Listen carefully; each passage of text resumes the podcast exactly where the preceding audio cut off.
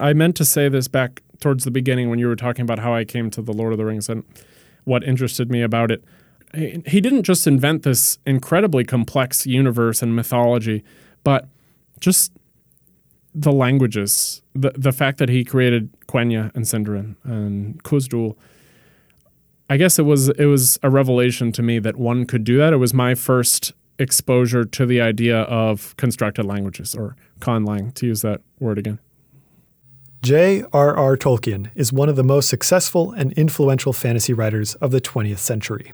His most popular works, The Hobbit, The Lord of the Rings, and The Silmarillion, all take place in a medieval fantasy universe called Middle Earth. Tolkien was a professor of Old and Middle English at Oxford, and his fantasy novels frequently drew on European folklore and medieval literature for inspiration. Tolkien was especially influenced by myths and folktales from the Nordic countries – in The Hobbit, he borrowed the names of Gandalf and the dwarves from the Prophecy of the Seeress, an Icelandic mythological poem. In The Lord of the Rings, he borrowed the theme of a cursed golden ring from the saga of the Volsungs, an Icelandic story of Norse gods and heroes. And in the Silmarillion, he adapted character names and stories of magical song contests from the Kalevala, the Finnish national epic. But for all his interest in literature, Tolkien was primarily a linguist, and he constructed fantasy languages for his Middle Earth based on the real languages he studied. For example, he based one Elvish language, Sindarin, on Welsh, and he based another, Quenya, on Finnish. Tolkien really loved Finnish. In one of his personal notes, he describes his first encounter with a Finnish grammar book, quote, like discovering a complete wine cellar filled with bottles of an amazing wine of a kind and flavor never tasted before.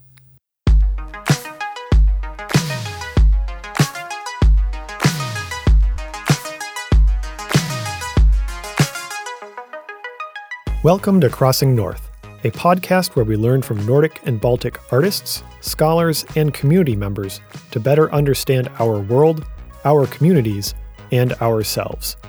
Coming to you from the Scandinavian Studies Department and Baltic Studies program at the University of Washington in Seattle, I'm your host, Colin Joya Connors.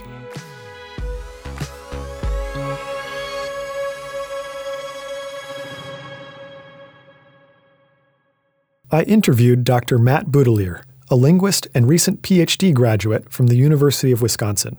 Like Tolkien, Matt's research deals with the historical development of Indo European languages and medieval European literature. Matt also co hosts the Tolkien Heads podcast. Every week, the Tolkien Heads discuss a chapter of The Lord of the Rings.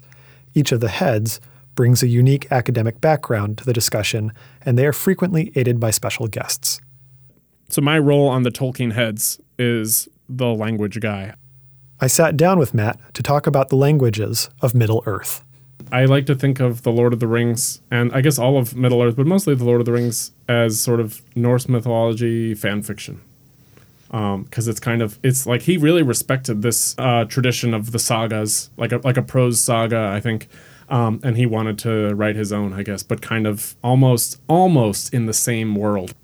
There's a lot of linguistic inside jokes which I am only now starting to unlock. And one of the, the joys for me listening to your podcast is getting to hear you guys talk about these things. Perhaps you could, if you remember the example, talk about the word vault opening up. Does this ring a bell? Yes, the uh, the word hoard. The word hoard. I think, yes, right. Yeah. So this is a really well-known phrase. I don't know how many times it comes up in Old English literature. I'm pretty sure more than once. I, I know in Beowulf, I think. Anyway, someone opens up their word hoard um, in Old English, word hoard. What does that mean? It means it means a treasury of words, basically. Um, it basically means like the words that you know, and it's this is a so to open one's word hoard or to unlock one's word hoard to translate the Old English differently means basically to speak and to open your mouth and to start speaking. So it's interesting that our word uh, thesaurus, which is basically just a list of words, I mean it's more complicated than that, but um, the, the, word thesaurus comes from ultimately the Greek word for a treasure or a treasury. Um, so I like to think of word hoard as being kind of like a, a, word. It's a it's a treasury of all the words that you know, and you can just spill them out at people. Yeah, you can un- unleash the word hoard. Yeah. Tolkien uses, I forget exactly where it was, but in The Lord of the Rings for sure, I think word hoard comes up in those exact words.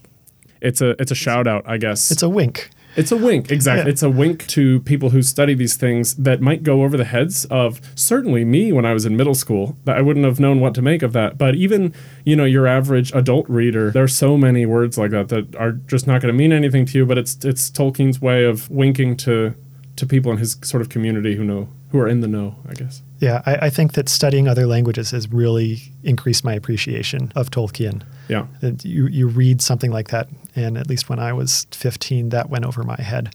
Um, and then to realize that it's a call out to Beowulf and to the old heroic ideal in medieval literature of men are supposed to be very stoic and quiet, but then when they open up their mouths, it's really important and significant. Um, and to have uh, just a really meaningful word to Yes. express that.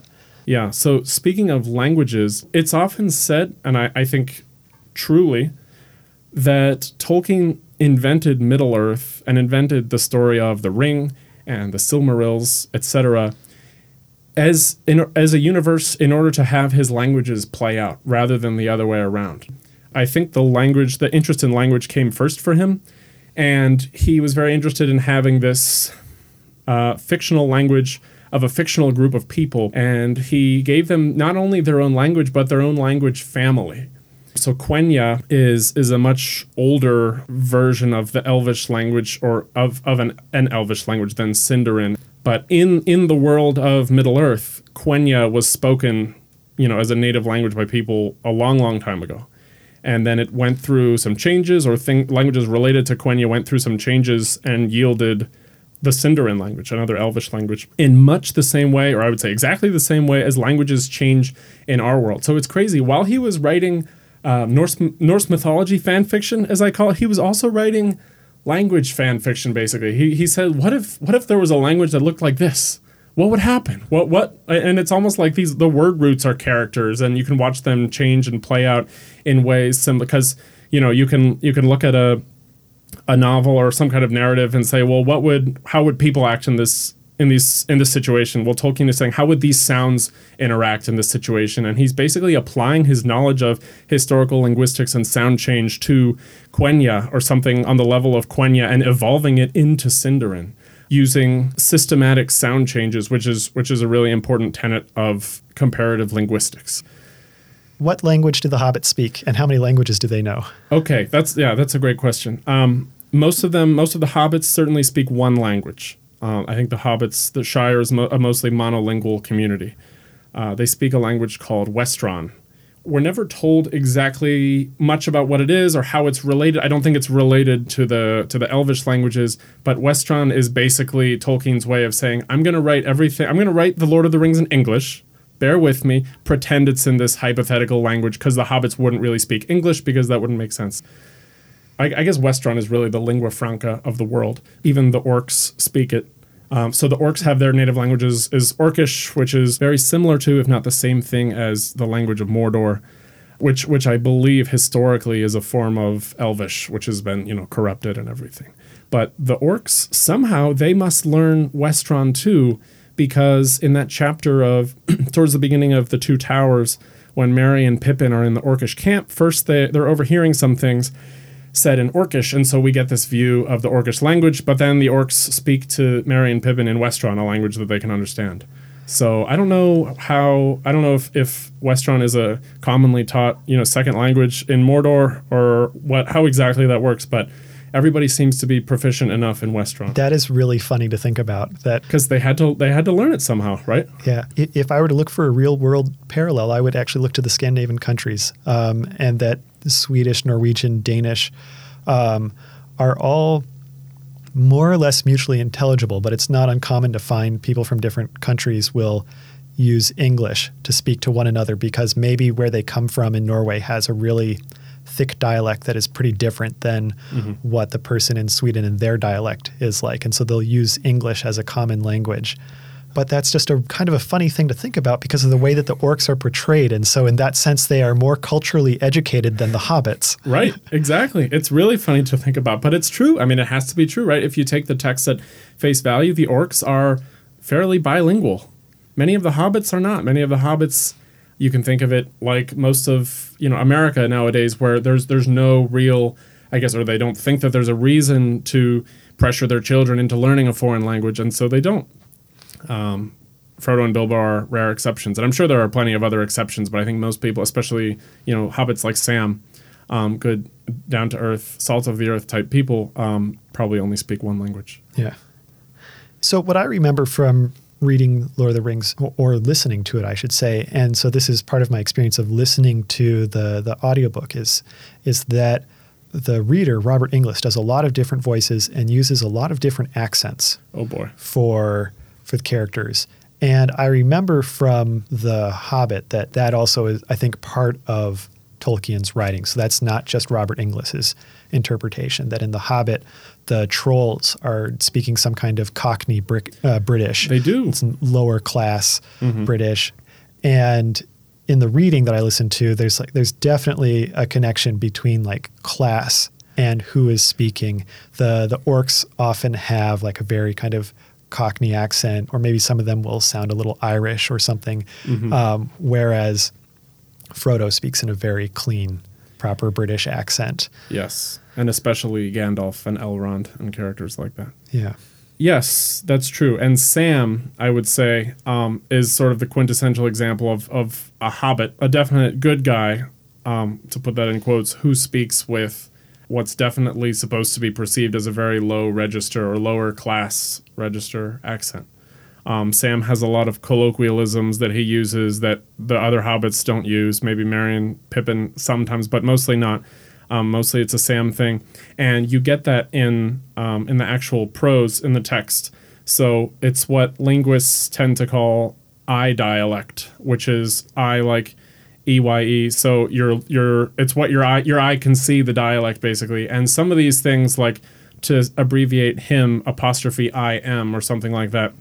That's how most or many, I should say, native speakers of English already talk. But to draw attention to it, to draw attention that a speaker is doing that, is sort of to, you know, without passing judgment on it, is sort of to imply that this speaker is speaking some sort of non-standard or lower than a standard way and and that certainly characterizes sam's speech and the trolls in the hobbit have the same thing but the trolls are really i think more objectively cockney i would say sam i'm sure has some kind of dialect that at least in tolkien's day would have been perceived as rural kind of country bumpkin kind of speech yeah yeah, so there, there seems to be a lot of value attached to the way people speak and what their languages are. Yes.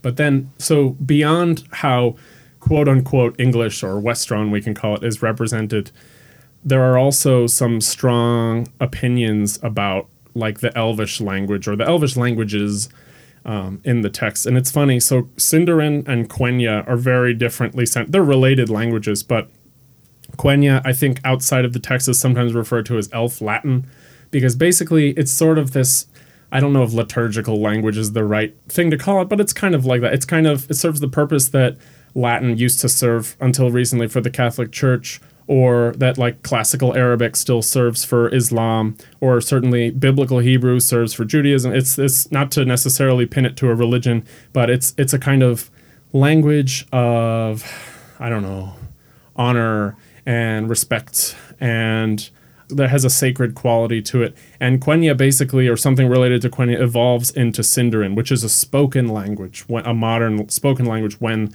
the action of The Lord of the Rings takes place. And even though these two languages sound pretty different, and their sound systems works in different ways, there are some similarities there. And characters, it's pretty clear, have some opinions about Elvish, namely that it sounds like very beautiful and melodic, and we're often told this and this is contrasted with, for example, the Orcish language, which it's really pretty obvious. Um, we get some sentences attested of Orcish in the text. And even without knowing much about Sindarin or Quenya or Orcish, you could you would be able to differentiate between them pretty easily just because of how they sound. So this is from the the chapter that I mentioned where Merry and Pippin are in the Orcish camp before the orcs start talking to them in Westron. We hear the sentence Ugluk u bagronk sha pushdug Saruman globe bubhosh sky. It's hard to pinpoint, but so many like phonological aspects of just this phrase alone are really you would not find in the Elvish languages. So like the sounds sh and d coming up against each other, the unk at the end of a word, um, a, a, a word like globe. That's not that that's not a very good Elvish word. And you know, so basically we get the impression like this is this is us outside of the text that the Elvish languages have this kind of airy, melodic, almost like Italian, because people always say that Italian sounds musical, um, or like like a romance, or certainly perhaps European um, flair to it. And Orcish sounds very. I, I mean, if we're sticking within Europe, Orcish sounds, I don't know, maybe like German or Hungarian or something, but it, it, sounds like the opposite of what we would imagine a typical, like, you know, flowingly beautiful European language sounds like. Right, because we we have certain stereotypes about the way that languages sound. Absolutely, and I think those stereo. I think Tolkien uh, had those same stereotypes, and I think that they manifest themselves fairly clearly in the Lord of the Rings. How do they manifest themselves with the Orcish language and the Dwarvish language and the Elvish language? Well, it's funny because Dwarvish actually, the Khuzdul language has a lot of those same phonological or phonetic idiosyncrasies that I mentioned that Orcish has. So those kind of they, those both sound I don't know clunky to put it in linguistic terms. Dwarvish and Orcish have in common a lot of uh, sort of consonant clusters or consonants that can sort of abut on each other that would be illegal or impossible in the Elvish languages. There is something in particular, like, so I said it would be very easy to tell apart Elvish from Orcish, even if you didn't know much about them. It would be harder to to tease apart Orcish and Dwarvish for the reasons that I just gave. However, there is something really interesting about Dwarvish once you start poking a little deeper. Um, something that really wouldn't necessarily be obvious to someone reading The Lord of the Rings without a linguistic background, unless you're really looking closely. The way that Dwarvish words are formed and the way that the sort of Dwarvish morphology or word building or sentence building works is basically identical to the way that the Semitic, the real life Semitic family of languages does things. And so Semitic is a is a language family that includes Hebrew and Arabic and Amharic in Ethiopia and uh, Aramaic and some extinct languages, Babylonian, Assyrian, etc.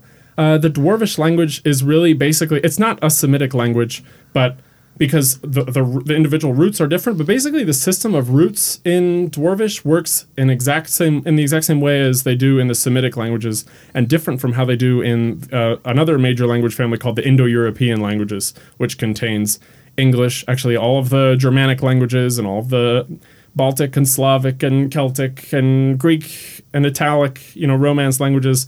Uh, many of the familiar languages of Europe are from this family that's different from Semitic. And what's really notable about Semitic is that it includes Hebrew and Arabic, I guess. And so this is where, you know, back in the day, Jewish people or Arabs might have been referred to as Semites or Semitic peoples, and that's where we get you know like anti-Semitic as a term for now. I think it mostly means like anti-Jewish. Um, but yeah, so basically, and it, just to distill it down to um, one major point. So the Dwarvish language that Tolkien created, that he didn't really expound upon quite as much as he did uh, the Elvish languages, but Dwarvish is based on a three roots with three sounds, roots with three consonants or triconsonantal roots, as they're actually called in Semitic grammars. And basically, that means that you can take three consonants, for example, the k sound, the z sound, and the d, k, z, d that in and of itself in, in a European language wouldn't make much sense. That's just three sounds. But in, in a Semitic in a Semitic like language or in Dwarvish, it means dwarf. Actually, that root. So Khuzdul is the word for Dwarvish.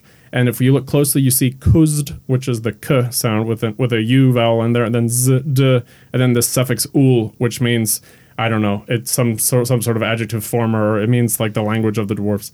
But we see that same k, z, d in, for example, the word kazad doom, Khazad-dûm, which is so doom comes from the word meaning like to dig or a dugout area, and so Khazad-dûm is the the the delved area of the dwarves or the Dwarrowdelf or the, the dugout area of the dwarves is, is what Khazad-dûm means. So Khazad-dûm, Dwarrowdelf, Dwaro is is well Dwaro and Delph is one of those words that he got from Old English, but sort of extended forward. What if what if this word still existed, kind of thing. But anyway, so what's what's interesting, I guess, is that Tolkien, and I learned this actually, I, did, I had no idea that this was, I knew about the Semitic connection, but I didn't really know uh, what I'm about to say until the Tolkien Heads episode where we interviewed this guy who calls himself the Dwarrow Scholar, who is a fantastic and friendly uh, Belgian man named Roy who has this really fleshed out website of what he calls Neo Khuzdul. And basically, he took the Tolkien version of Khuzdul and expanded it into a workable language with all basically the resources that you can find for Sindarin or Quenya, because he's really passionate about Tolkien's dwarves. And when we were interviewing him and on one of our episodes, I asked him, uh, Roy, why do you think Tolkien made Khuzdul, basically modeled it after Semitic, or why do you think he got such strong in- inspiration from the Semitic languages for dwarves? And Roy said, Oh, well, that's because Tolkien saw the dwarves as kind of the Jews of this universe. And I was like, Oh boy. um, but but you can actually you can I mean you can confirm that this is Tolkien said as much in uh, one of his notes. And sorry, this wasn't this wasn't one of his notes. This was a BBC interview with him in 1970 something. So he gets asked this great question Did you intend in The Lord of the Rings that certain races should embody certain principles, the elves' wisdom, the dwarves' craft- craftsmanship, men, husbandry, and battle, and so forth? And then he said, Well, I didn't intend it. I don't know about that. I didn't intend it, but when you've got these people on your hands, you've got to make them different, haven't you? Which I is an answer that I love. And then so he talks about how the elves are kind of a thought experiment about what if people just lived forever? What would they be like? What if there was no what if death wasn't an issue basically? And that's kind of what the elves were like. And then he says, and the dwarves, and this is Tolkien himself, of course, quite obviously, wouldn't you say in many ways they remind you of the Jews? All their words are Semitic, obviously, constructed to be Semitic for the reasons that I just gave. So he's it's almost like he's as surprised as we are. It's like, well, they just sort of turned out that way. I'm totally surprised. Yeah, yeah. Well, it's a surprising thing, especially if you consider some of the I guess aspects of dwarvish society or or the the few things that we really know about dwarves because they're sort of a mysterious people. I mean, so are elves. Um, I think there are some unfortunate areas of overlap with typical European perceptions of Jews, especially like from the last hundred years or so. It, it, I mean that that really changes the way that I think about the stories. Right. and and the way that I've read them because now I can read in a lot of different ideas about the dwarves eh, by connecting them to stereotypes Yeah. of Jewish people or parts of, of Jewish history. In The Hobbit, wanting to return to a homeland, Exactly. uh, but then also the stereotype of being obsessed with money because the dwarves are obsessed with gold and treasure. Um, it's really important to distinguish between the text itself uh, being its own thing and then what an author says about their own work because of course those are those are different ideas just because Tolkien said that he had an idea in mind doesn't mean that that is what the text itself means Sure. but you have to be aware of what effect that might have on any reader. This was news to me, and even though I knew about the Semitic language connection, um, so you know, it didn't really have an effect on this particular reader, me. Um, but I think that maybe um, there are there are people in the audience or the readership of Lord of the Rings who who might, I guess, more easily be um, predisposed to look for connections like that, or I mean, there absolutely are people like that. The Lord of the Rings has been something that a lot of white nationalists have really latched onto yes, um, because the different races of elves and men uh, and hobbits band together in order to expel the evil of orcs. So, one way of reading the story is as a race war. Yes. Um, yep. That's that's absolutely true. Um, so what I argued in my talk, or what I at least tried to provide some evidence for, is that you there are kind of two. There are two readings that are will be equally obvious to different kinds of readers. You know, in terms of race in particular. One is uh, you can look at the humans and the elves and the dwarves, who you know whether they represent Jews or not. The dwarves are not evil; they're not orcs. Um, so men and elves and dwarves and ents as sort you can look at those races because that's what they're called as representing um, kind of a unified um, battle against intolerance because you know Sauron and Mordor are unable to sort of tolerate like all this all this sort of freedom and happiness in society that's going on outside of Mordor. I mean, there's more to it than that. Obviously, it has a lot to do with power. Um, and that's one valid valid reason I think um, where sort of a bunch of races teaming together and sort of transcending what might logically divide them. Um, but the other reading is sort of yeah, you have these you know quote unquote good races teaming up against evil races too, and the problem is, I think that it's too easy to read, for example, orcs or any of the evil races as people of color. And like you said, so so there are a couple incidences where um, it's just it's just I wish like Tolkien had gotten like had appointed an editor who could have made like a 2018 version and to to know that like when they were in um Bree, I think to call the the black riders like the black men is not going to sound great. Ju- just it, that's not going to sound good to you know modern readership. But beyond that, uh, there there is stuff that he probably should have been able to for, to foresee. Um, so, for example, if I if I could mention in one of his notes, um, this is kind of obvious from the text, I think, but in one of Tolkien's notes, he actually states explicitly the orcs are definitely stated to be corruptions of the quote human form seen in elves and men. They are or were squat, broad, flat nosed, sallow skinned, with wide mouths and slant eyes. In fact, degraded and repulsive versions of the, to Europeans, least lovely Mongol types. Whoa. Yes. Yeah. So he's basically saying that elves and men possess a more or less human form, and orcs with their you know flat noses and slant eyes exemplify something else, something less than human or non-human. Yeah. So yeah, It sounds like he is just dehumanizing Asian people. I mean, what if you're what if you're a reader who is you know not white, or you have some of these like like features genetically that he's that he's describing? How how where are you going to feel like you fit into the universe of Middle Earth? I guess you know. He's basically saying like, oh, people would confuse you for an orc or something. Yeah. Not, I mean, not in so many words, but yeah, Yeah, that's that's really harsh. I, I think maybe we can just back up for a second Sure. to the the last quote that you just read, where he says that you have to make the different people different. Mm-hmm. The idea of race is so fundamental to the world that he creates, and that you have different groups of people who have different moral characteristics along with their appearances, mm-hmm. and just that you can divide different humanoid beings into separate groups right.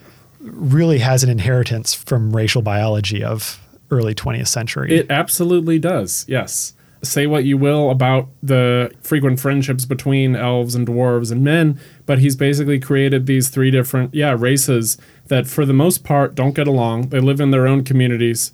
Um, they don't, you know, they're not riding the same bus as each other. Um, they're they're they're not sh- drinking from the same water fountain. Um, for the most part, of course, he does have some um, examples like Gimli and Legolas and their amazing friendship, which I think must serve some purpose insofar as you know showing that he he he's not saying it's inevitable for you know the the differences between them really are stupid and Legolas and Gimli realize that. And they're they're sort of this model model friendship like between races I guess. And I think that's you know a, a nice thing.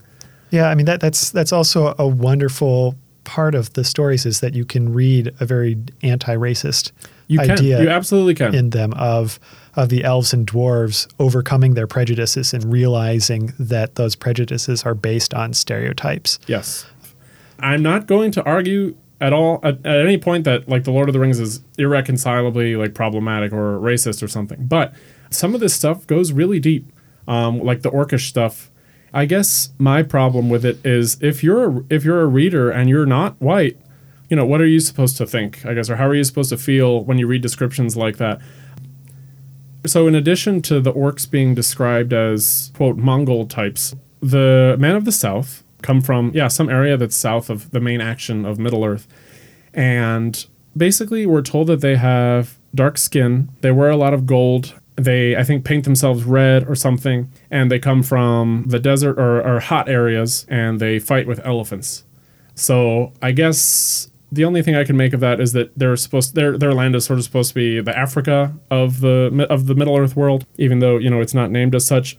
And we hardly hear anything about them except that they are allied with Sauron, And there's one chapter where one of them, there's some battle going on between them and I think the men of Gondor. And one of the, these Southron men, um, like an actual, like a man with like black skin or dark skin, falls dead, and Sam finds him. And Sam is just contemplating the body of this fallen warrior, and he has this moment of insight and empathy where he's like, "Huh." uh, well, I don't know if empathy is the right word, but he's he's Sam's thinking. I wonder what persuaded this man to like join this battle and to fight us and to you know to like i wonder what threats there were that encouraged him to join the war like for the evil side basically. So even though sam is admitting that this guy's like fought for the wrong side he still he still views him as a human. I think it's unfortunate that sam only has this thought when he's confronting a dead southron man why he couldn't be thinking these things like while they're still alive. And it reminded me of how you know whenever we hear in the news that you know, another unarmed black man was shot by police because they thought he was, you know, they thought he had a weapon. Um, all this sympathy goes out. And it's like, oh my God, how could this have happened? Like, we have a systemic problem in the police force. And yet, we can never seem to like preempt these things or at least you know the, this this these very real systemic problems never catch themselves ahead of time and I actually think, unfortunately, that what happens with Sam is a really good depiction of that. Um, Sam doesn't have any thoughts of empathy while he's. I mean, to be fair, he's running for his life from these people. But then when one when he's in when he's in a state of total safety, I guess there's no more threat. Then finally he says, "Huh, I wonder. I wonder why he was doing this. I wonder like what drove this man to fight on the wrong side." Yeah. So.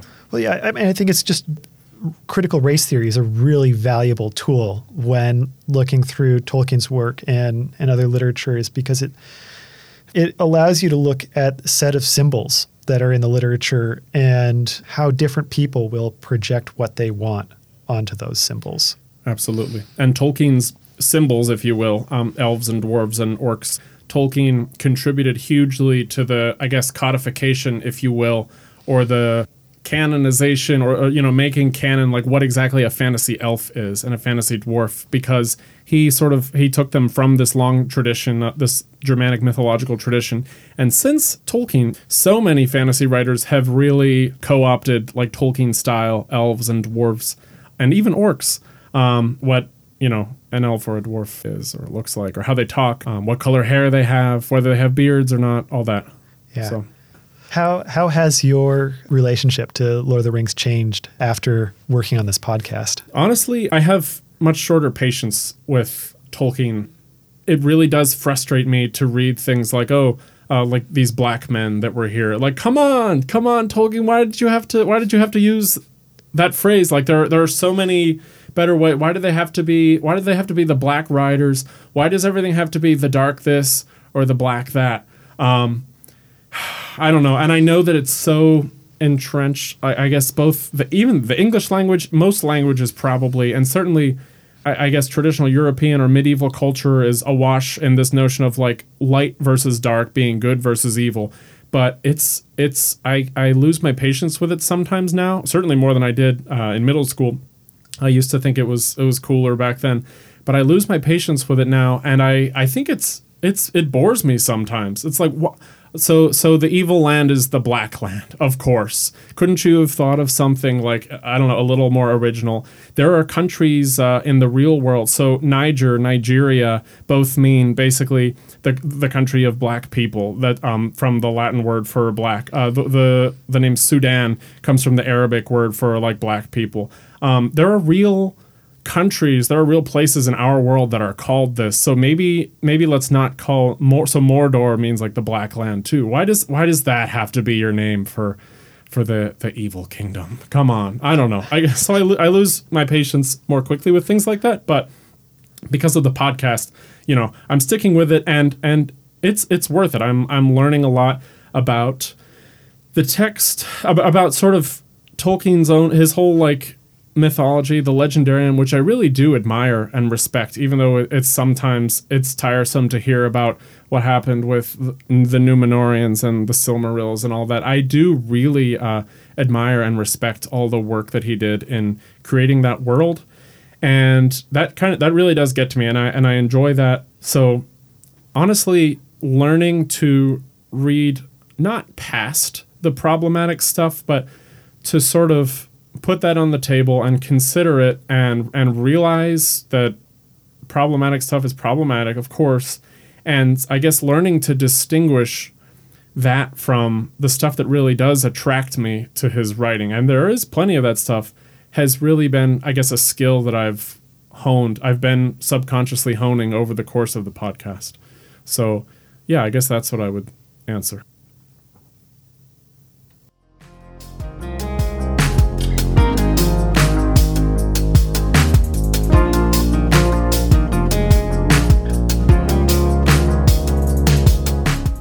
If you enjoyed our discussion, you should definitely go listen to the Tolkien Heads. They occasionally have guests on the show, like on episode 62, when I joined the Heads to close read The Ride of the Rohirrim and delve into the indigenous stereotypes that manifest in Tolkien's description of the wild men of the Woses. Go to thetolkienheads.com or subscribe wherever you get your podcasts from. Links to the Tolkien Heads can be found in the show notes for this episode or on our website. Crossing North is a production of the Scandinavian Studies Department and Baltic Studies program at the University of Washington in Seattle. Today's episode was written, edited, and produced by me, Colin Gioia Connors. Special thanks to visiting lecturer of Danish, Christian Nesbu. Today's music was used with permission by Christian Hronar Paulson. Links to his music can be found in the show notes for this episode or on our website. Visit scandinavian.washington.edu for a full transcript of today's episode or to learn more about the Scandinavian Studies Department. If you are a current or prospective student, consider taking a class or declaring a major. Want to learn the languages that inspired Tolkien? Sign up for Finnish or Old Norse, or consider taking Scandinavian mythology or the Kalevala and the epic tradition. You can find complete course listings for the Scandinavian Studies Department and Baltic Studies program at scandinavian.washington.edu. Once again, that's scandinavian.washington.edu.